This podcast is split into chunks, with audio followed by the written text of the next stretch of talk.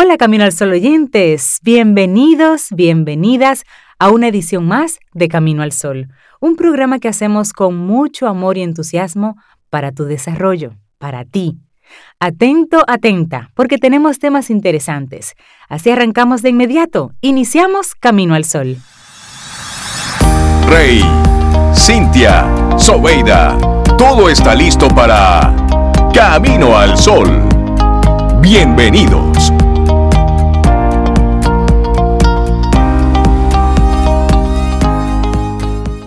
¿Qué entienden ustedes por inteligencia emocional? ¿Cómo nos manejamos cada uno, cada una de nosotros con, con ese tema? Y precisamente la reflexión para el día de hoy va más o menos en esa, en esa tónica de lo que es la inteligencia emocional. Así es que cuatro signos de que tienes una alta inteligencia emocional y cómo aumentarla. De eso vamos a estar hablando en esta reflexión que queremos compartir con ustedes. Y es que la inteligencia emocional es diferente de la inteligencia y es igual de importante. Esto es lo que significa y cómo aumentar su propio IQ o inteligencia emocional. Y es que la inteligencia emocional es una de las cualidades más valiosas que puedes tener, tanto en el trabajo como en la vida. Pero una pregunta, ¿qué es exactamente ¿Y en qué se diferencia de la inteligencia general o el coeficiente intelectual? Bueno, la inteligencia emocional, como, conocida también como EQ, puede parecer un concepto complejo, dice Gemma Leigh Roberts, una psicóloga organizacional y de desempeño, instructora de, de LinkedIn Learning y fundadora de Career Compass Club y Resilience Age. Ella dice que EQ se trata de comprender, reconocer y manejar sus propias emociones, reconocer y comprender las emociones mostradas por otros e interpretar esa información para ayudar a manejar las relaciones y las situaciones sociales. Y hay una diferencia entre la inteligencia emocional y la inteligencia general, bueno, más de una. A diferencia del IQ, que es la inteligencia general, el EQ o inteligencia emocional no es una medición estática y cuantificable de habilidades. En cambio, es una habilidad blanda, más subjetiva y matizada que se puede aprender y mejorar con el tiempo. El coeficiente intelectual es la medida de la capacidad de razonamiento y la resolución de problemas reflejada en un número o puntaje que es bastante estático durante toda la vida y eso lo explica Roberts y sigue explicando, una de las diferencias claves entre IQ y EQ es que el IQ generalmente es fijo. Tenemos un nivel de coeficiente intelectual con el que nacemos y la investigación sugiere que es difícil alterar esto en gran medida. Y por otro lado, la inteligencia emocional es menos una puntuación o una medición única y más una interpretación continua de las emociones y cómo esas emociones impactan los comportamientos y las relaciones. Eso dice Roberts. Y la inteligencia emocional es diferente en que la investigación nos dice que podemos mejorar los niveles de inteligencia emocional con la orientación y la práctica correcta. Entonces, buenas noticias. Todos tenemos el potencial de mejorar nuestra inteligencia emocional. Y bueno, las personas muy inteligentes emocionalmente son empáticas y compasivas, pero eso no significa que sean demasiado sensibles o sentimentales. En cambio, alguien con una inteligencia emocional alto puede discernir emociones tanto en sí mismo como en los demás. También identificar el catalizador de esas emociones y descubrir cómo lidiar con ellas. Son esas personas que perciben cambios de tensión casi imperceptibles en la mesa de la cena o saben instintivamente que algo molesta a un compañero de trabajo que se siente un poco mal y saben la forma correcta de acercarse a ellos. Eso es la inteligencia emocional, lo que logramos con, esa eh, habilidad blanda, como dice la experta que comparte esta reflexión. Y bueno, seguimos. La inteligencia emocional puede ser un arma secreta increíble para tener tanto profesionalmente como en la vida en general porque se trata de las habilidades de las personas. El EQ está vinculado a la autoconciencia, Comprenderte a ti mismo y a tus emociones puede llevarte a crear relaciones mejores y más honestas y puede ayudarte a cambiar tus comportamientos con otros donde no te está sirviendo bien comunicarte de manera más efectiva y reducir los impactos psicológicos como el estrés y la ansiedad. Aquellas personas con un EQ más alto son generalmente mejores para desactivar situaciones tensas y desafiantes y para mejorar relaciones complejas. Por el contrario, es difícil comunicarse con alguien con un EQ bajo y construir relaciones. Es posible que no sean expertos en moderar sus propias emociones, leer la sala o mostrar empatía. Si trabajas con alguien que es impredecible y puede esforzarse inesperadamente, te sentirás incómodo y nervioso, dice Roberts. Además, si trabaja con alguien que no muestra empatía y no puede ver las situaciones desde otras perspectivas, es probable que cause fricción. Y ejemplos comunes de inteligencia emocional. Probablemente tenga un EQ bastante sólido si tiene la capacidad de, oigan bien, y vayan haciendo su, su checklist a ver si algunos de nosotros entramos en esa, en esa categoría que nos, que nos habla esta experta Roberts. Aquí va la, primera de ellas. Vamos a ver quién se identifica.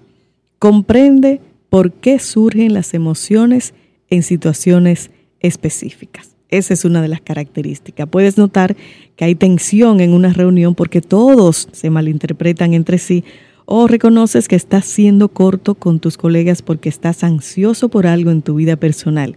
Identificar la emoción que sientes y comprender por qué te sientes así. Eso es clave para desarrollar tu EQ. Y otro eh, ejemplo común, las personas con una alta inteligencia emocional adapta su propia respuesta emocional para diferentes situaciones. Puede descubrir que situaciones específicas lo hacen sentir enojado, como un jefe que no lo escucha, por ejemplo. Y una vez comprenda lo que siente y por qué, puede elegir reaccionar de una manera diferente, con práctica y esto le dará control sobre sus emociones y creará mejores resultados y mitigará el estrés. Y otro ejemplo también, las personas con alta inteligencia emocional empatizan y reconocen fácilmente las emociones de los demás. Cuando piensas en las relaciones difíciles que has tenido, siempre has considerado por qué las personas se comportan de la manera que lo hacen y señala Roberts que su compañero enojado podría estar luchando con miedo por la inseguridad laboral. Tal vez tu desafiante jefe está bajo presión que uno no conoce y es importante no asumir que saber por qué alguien se comporta de la manera en lo que hace esté abierto a tratar de entender el por qué. Y otro ejemplo, las personas con alta inteligencia emocional adoptan su mensaje a su audiencia. Oigan bien, adoptan su mensaje a su audiencia. Esa es otra de las características. Y bueno, cómo te comunicas con las personas, eso es importante. Tu entrega, el tono, las intenciones, la elección de palabras, todo eso puede afectar la interpretación de la otra persona de lo que dice. Se vuelve aún más complicado cuando te das cuenta de que cada individuo percibe lo que dices un poco diferente. Es imposible complacer y atender a todos siempre. Pero si quieres ser escuchado y entendido, es inteligente al menos reconocer esto. Si puedes comprender las perspectivas, las emociones y los desafíos de otras personas, puedes entonces comunicarte con ellas de una manera que funcione para ellos mientras logra el mejor resultado también para ti, es decir, para ambos. Eso es importante. Y bueno, también una característica, un ejemplo de inteligencia emocional alta es cuando uno sabe cómo mejorar esa inteligencia. Así es que vamos a ver algunas de las sugerencias, una de las mejores cosas que puede hacer para mejorar su inteligencia emocional, que es educarse, educarse sobre el tema y cómo se relaciona con usted como individuo único. Robert sugiere leer más sobre el tema, tomar un curso e incluso trabajar con un entrenador especializado en eso de inteligencia emocional y eso le va a aportar también eh, beneficios. Y a partir de ahí, haga un esfuerzo regular para reflexionar sobre sí mismo. Esto podría ser todos los días, al final de cada semana o para verificaciones de situación más generales. Y una pregunta que pudiéramos estarnos haciendo, ¿cómo reaccionamos en ciertas circunstancias y por qué? ¿Dónde puede mejorar o adaptarse, ya sea para gestionar su propia sensibilidad o la sensibilidad de los demás? Y bueno, finalmente, bienvenidos todos y todas a cada uno de estos comentarios. Pregunte cómo se encuentra si maneja sus emociones en situaciones potencialmente cargadas de emociones y si siente empatía con los demás. También en función de las reflexiones que usted vaya recibiendo, la retroalimentación, decida cómo quiere trabajar en el manejo de sus emociones y cómo quiere comportarse de manera diferente para crear mejores relaciones. Eso es clave. Ayuda a crear responsabilidad tal vez con un mentor, un entrenador, un colega o un amigo con el que pueda consultar regularmente para aprovechar su apoyo y orientación. Así es que vamos cada uno, cada uno a aumentar nuestra capacidad, nuestra inteligencia emocional de manera que podamos relacionarnos mucho mejor con los demás, pero sobre todo con nosotros mismos también. ¿Qué les parece? 849-785-1110. Ese es nuestro número de WhatsApp. Escríbenos Camino al Sol.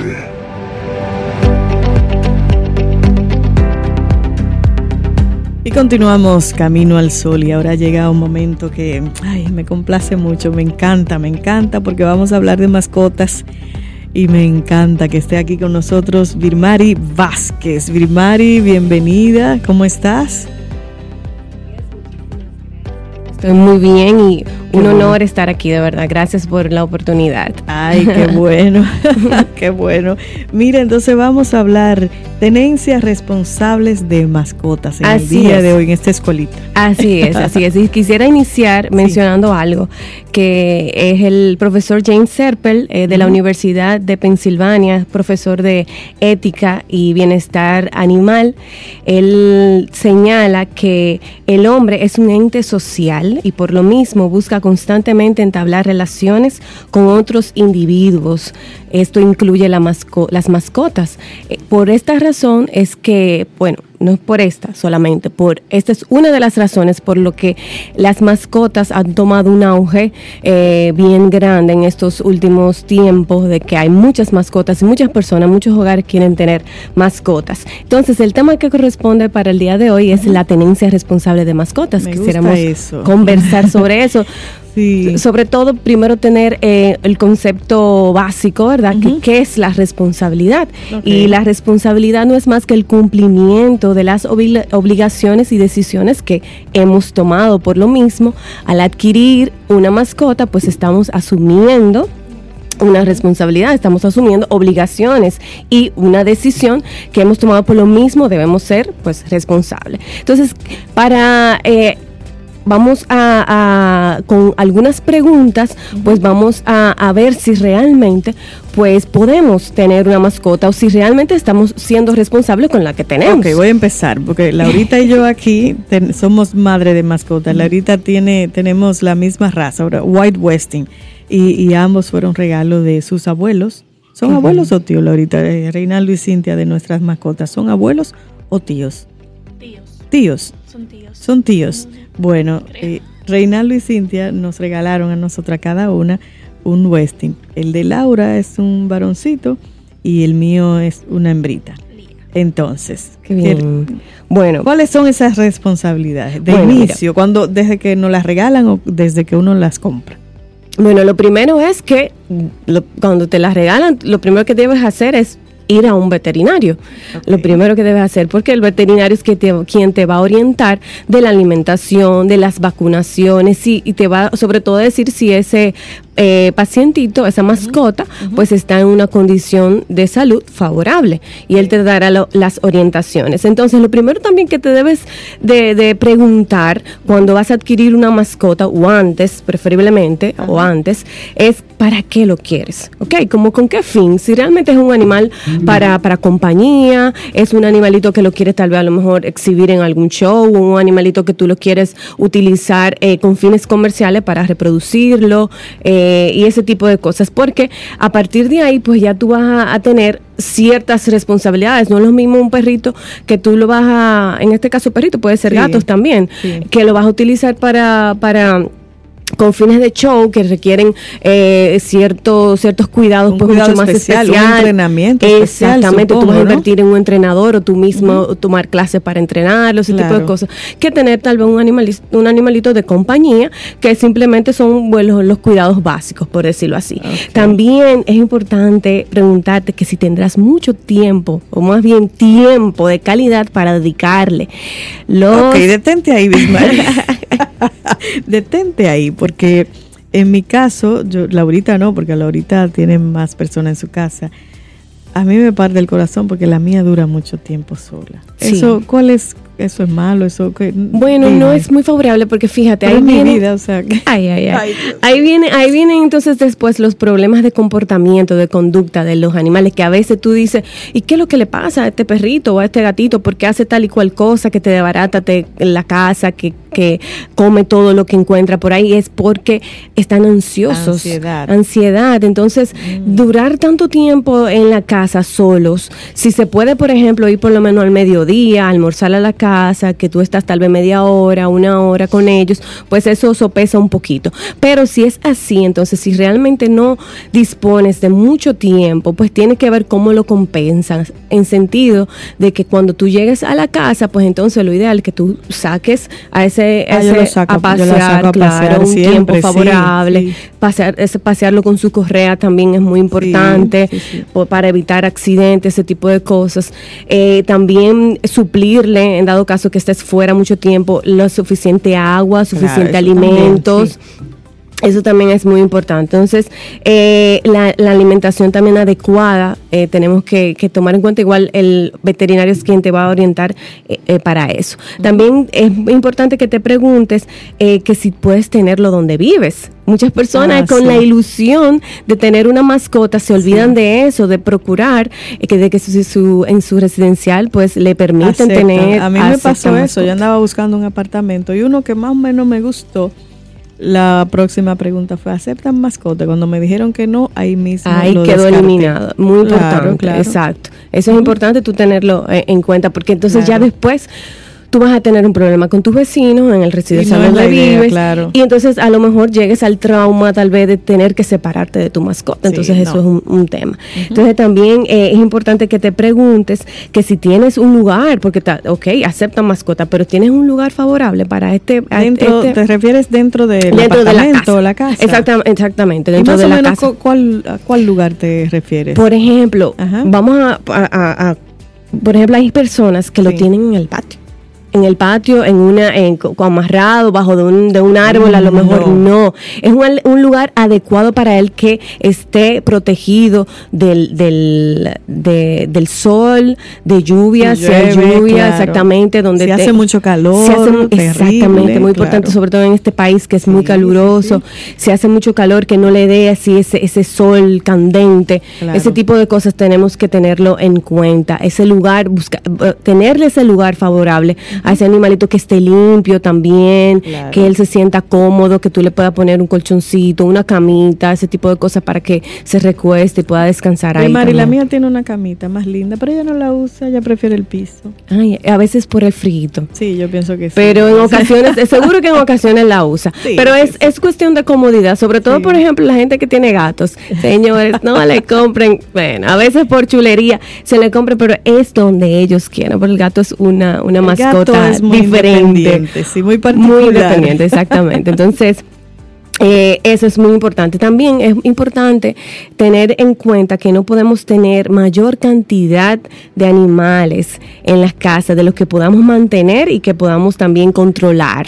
Hay veces que nos emocionamos mucho, sobre todo las personas que tienen hembras, que la ponen a reproducir y que de repente ah. para cuatro perritos y me quiero quedar con los cuatro perritos. cuatro. Entonces, y no, puedo, porque no hay espacio. No hay espacio y no hay tal vez las condiciones y muy bonito. Ay, ay, que no puedo, que no, no encuentro una persona que sí lo pueda tener. No, hay gente que sí que se lo puede tener, o lo puedes regalar, o lo puedes vender. Pero tienes que ser consciente si tú no lo puedes mantener, porque es, o sea, es un gasto definitivamente. La verdad que el beneficio que nos da ello, tanto emocionalmente, el amor que podemos recibir, claro, o sea, no se compara con lo que pudiéramos gastar, vamos a decir así. Pero es un gasto que tenemos que tomar en cuenta, que de hecho eso es otra de las preguntas que debemos hacernos. ¿Tenemos suficiente dinero? O sea, ¿tenemos el, fondo para costear eh, los gastos de porque miren, señores, son muy lindos y de todo, pero hay que invertir en ellos. Así es. Para cuidarlos, solo con las vacunas, los baños, la de parasitarlos, todo eso es dinero. Llevarlo al veterinario, el alimento que tú le compras, eh, las vacunas, como decías, eh, los accesorios también, que una ah, correíta, un collarcito, una plaquita de identificación. Hay que tenerlo bonito también, claro. cuidadito.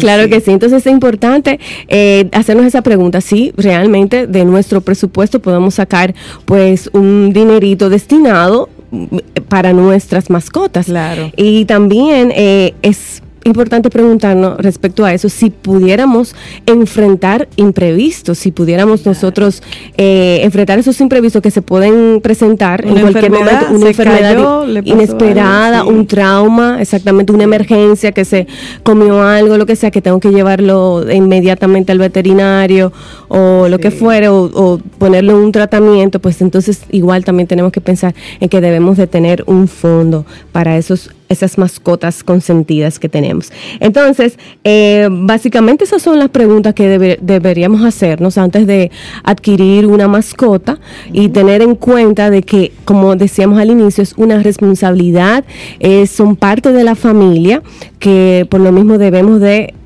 tomarlos en cuenta, tenerlo presente y, velar por su bienestar y cuidar por ellos. Eh, entonces, nuestro país, quería, no, antes de terminar, pues que nuestro país cuenta con, una ley, que es muy importante que ah, sepamos, la ley, de, de, protección animal y tenencia responsable de mascotas, que es la ley 248.12. Ahí podemos encontrar ya bien detallado, pues todo lo que respecta a la tenencia responsable de las mascotas.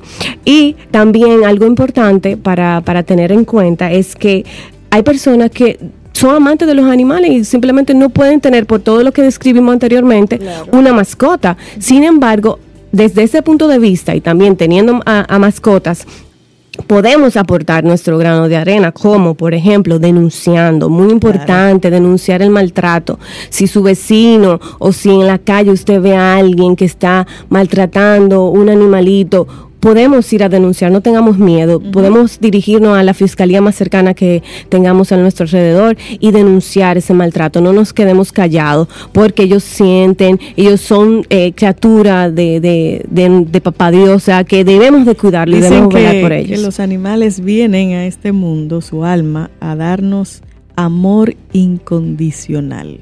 Así es incondicional. Tú puedes maltratar, un día tratar no muy bien a tu perrito, a tu mascota, cualquiera que sea, y te va a recibir con el mismo amor de siempre. Es increíble. Así es.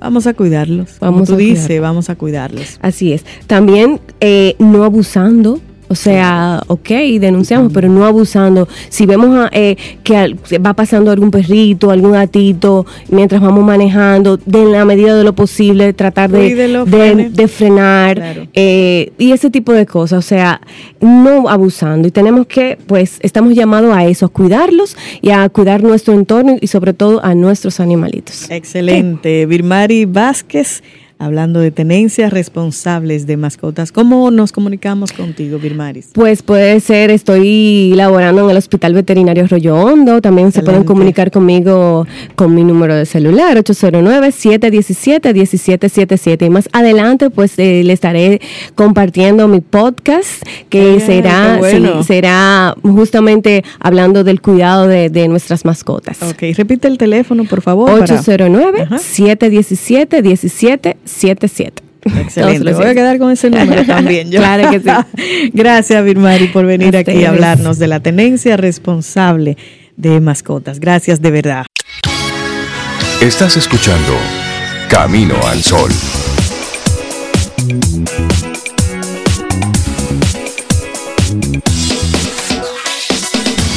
La curiosidad es una de las más permanentes y seguras características de una vigorosa inteligencia.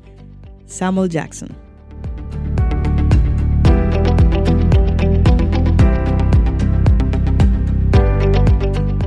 Esto es Camino al Sol y seguimos acá con ustedes. Gracias por acompañarnos. Y bueno, como siempre nosotros aquí temas súper interesantes y hoy un tema que a mí particularmente me encanta. Panorama digital en cifras. Vamos a ver numeritos aquí ahora mismo. Y para eso tenemos a María Ten Ten Ten. María, bienvenida a Camino al Sol. ¿Cómo estás? Hola, súper bien. ¿Y ustedes? Yo muy bien. Laurita también. Míranos, míranos. Sí, las veo. Las veo bellas, hermosas en este lunes maravilloso. Gracias. Cuéntanos a ver. Bueno, hoy traemos muchas cifras. Por fin salió el reporte que hace eh, que en conjunto We Are Social con HotSuite, todos los años lo esperamos porque ellos básicamente lo que hacen es recopilar toda la data del consumo de Internet y redes sociales en el mundo completo en un solo reporte. En un solo reporte. Así es. Entonces, básicamente nos van situando por el panorama para ir entendiendo a qué nos enfrentamos cuando hablamos de, Internet, cuando hablamos de digital. Y digo enfrentamos porque muchos lo pueden ver como un reto, otros lo pueden ver como, como oportunidades, pero esa es la realidad. Y otros con mucho susto. También. Empezamos con números. Lo primero que nos dicen es, para como ir situándonos, es que la población mundial actualmente está en 7.75 billones de personas. 7.75 billones. Billones. Que el consumo de, eh, o, o la tenencia de celulares inteligentes es de 5 billones. 5 billones. O sea, el 67% de la población mundial. Solo 2 billones de personas faltan por tener internet. Exactamente. Bueno, celulares, celulares. La penetración de Internet es de 4.54 billones, una penetración de 59%, o sea que el 59% de la población mundial tiene acceso a Internet. O sea que camino al solo oyente, cuando usted se fije una meta, sepa que ese es el tope máximo de personas que usted puede llegarle con cualquier estrategia digital. Pero casi nada, 4.54 billones. de personas. Un poquito de gente nada más, María. Una cosita. y a nivel de redes, el consumo está en 3.8 billones. Y ahí hago un paréntesis para explicar algo. Cuando hablamos de 3.8 billones, decimos que son cuentas sociales creadas activas. Ok. O sea que por lo menos una vez al mes tienen actividad. Publican algo. Ok, perfecto. Entran, consumen o publican. Ok. Me voy a las conclusiones generales que saca el reporte. Voy a seguir hablando de data ahora, pero para entender un poquito por dónde va la cosa. Yo lo hablé cuando hablamos de las tendencias y esto me lo reafirma. 2020 va a ser el año del cuidado mental en redes sociales. Cuidado mental en redes. El cuidado mental. Sí. Hay que entender que las marcas van a tener que apoyar a los consumidores en el consumo de sus redes sociales. Eh, ¿A qué me refiero? A promover hábitos de consumo de social media mucho más saludables, en cuidar menos tiempo, contenido de mm. mayor calidad, menos saturación, porque el usuario va a pasar por ese famoso detox que hablamos hace varias semanas y si las marcas no entienden eso, van entonces a estar en contra de todo lo que se está moviendo a nivel del digital. Otra cosa es como que la ansiedad que a veces nos da el estar presente en canales sociales. Y se va a ir viendo a lo largo del 2020 cómo se va a apelar más a la transparencia, se va a apelar mucho más a que las marcas no solamente que lo digan, sino que demuestren cuál, cuál es su acción y cuáles son sus acciones sociales a nivel corporativo. ¿Y cómo, cómo se saca esa información? ¿De dónde? O ¿quiénes son los que dicen, miren, hay que cuidar más a la gente en el Internet, hay que hacer tal cosa para el beneficio? ¿Quién? Porque los datos están ahí. Sí, los datos recaban, pero esas decisiones, ¿cómo, cómo se llega?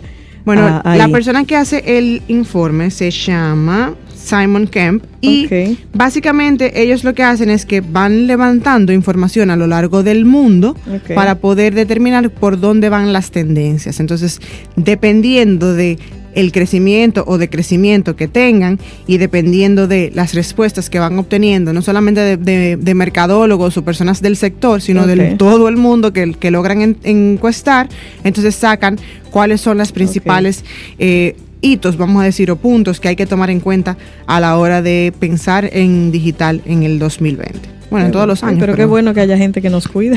Sí, no, definitivamente. definitivamente. Algo que puede generar un poquito de ansiedad para el que está de este lado de la estrategia es saber que en el 2020 los espacios van a estar mucho más regulados. Por ende, mm. vienen nuevas reglas constantemente, para cambios de reglas para el uso y para el, consumo también. Por ende, vamos a tener que constantemente estar aprendiendo cuáles son esas nuevas reglas para no romper absolutamente nada. ¿Y tendrá eso alguna asociación con libertad de expresión? ¿Van a restringir un poco eso o por dónde va? Más que nada es un tema de de mantener la coherencia con, la parte del cuidado mental del, el cuidado de lo que decías de la calidad del tema de exactamente de los fake news el tema ah, de las cuentas falsas el, todo todo eso que lo que hace es afectar el canal entonces todo eso va a tener mucho más regulaciones. El mismo tema de los influenciadores y ya por ahí viene más control. Entonces si fuéramos a promover tres objetivos para este año sería promover la confianza, promover las conexiones y hablar de conveniencia. Conveniencia en el sentido del mismo uso. Pensar bien los días y las horas para publicar, pensar bien a quién le estoy hablando y tratar de conectar mejor con esa gente. Mm. Mira María, hablando de, de mejor hora, en el caso de Instagram, por ejemplo, ¿cuál es la mejor hora para publicar un post en Instagram?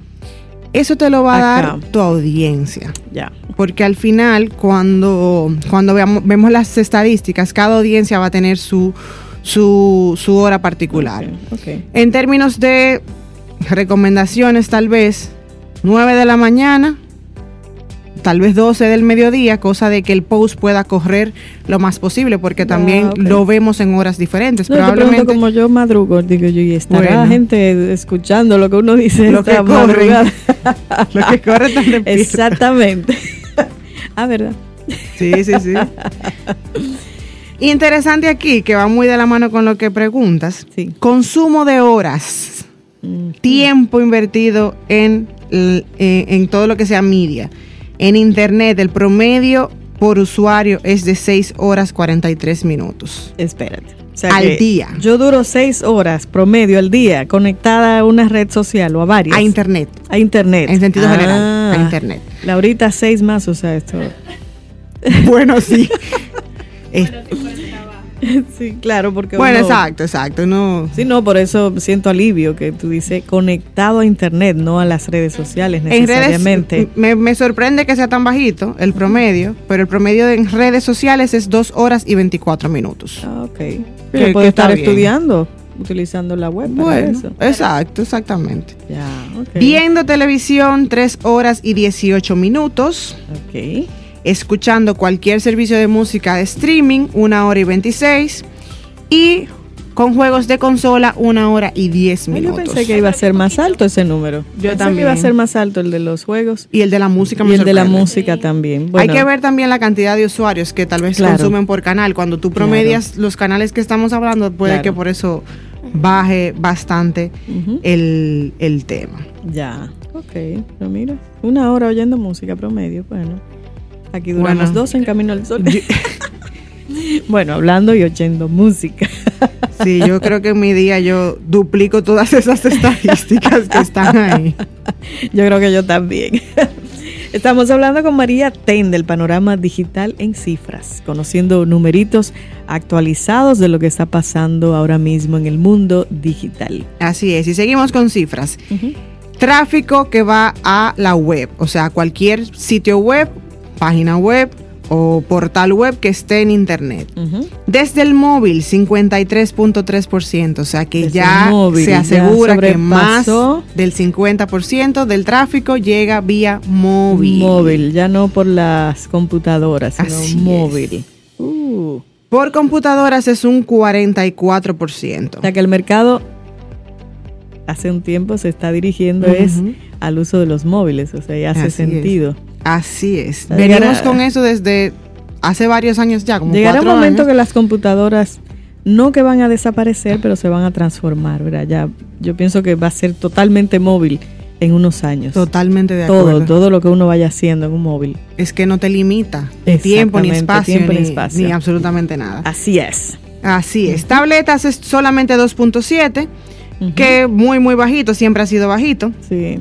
entonces, nada. Eh, contenido que se consume, ya para ir cerrando, 90% del contenido que se consume online es video. videos. 90%. 90% videos. Es video. yo sabía que era alto, pero me sorprende que sea tan alto. Es sumamente 90%. alto. 90%. No, y me, encanta que el siguiente son los blogs, pero con V, o sea que también son videos, sí. un, 50 un 51%. Oh. 70% escucha música en servicios streaming. 47% escucha estaciones de radio online. 40. ¿Y el streaming? 47. Streaming es 70% y radio online 47. Ah, pero sigue. Y los podcasts un 41%. Está bien, son numeritos super importantes. Súper bien. Sí, sí. Ah, Entonces, bueno. Camino al solo oyente, fije su estrategia basado en los canales que el consumidor está utilizando. Los móviles mágicos. Móviles, videos e internet, consumo de internet. Así es. Sé que es una realidad. Excelente, María. Muchísimas gracias por esos, esas cifras, esos datos que son importantes para uno ir mirando, como tú dices, a dónde apunta, hacia dónde camina. Qué bueno. Muchas gracias. Vamos bien, Laurita, parece. Vamos bien. Siente y disfruta de la vida. La vida. Camino al sol. Camino al sol. Y esperamos que hayas disfrutado del contenido del día de hoy. Recuerda nuestras vías para mantenernos en contacto. Hola arroba caminoalsol.do. También 849-785-1110. Hasta una próxima edición. Contigo hoy. Contigo siempre. Camino al sol. Camino al sol.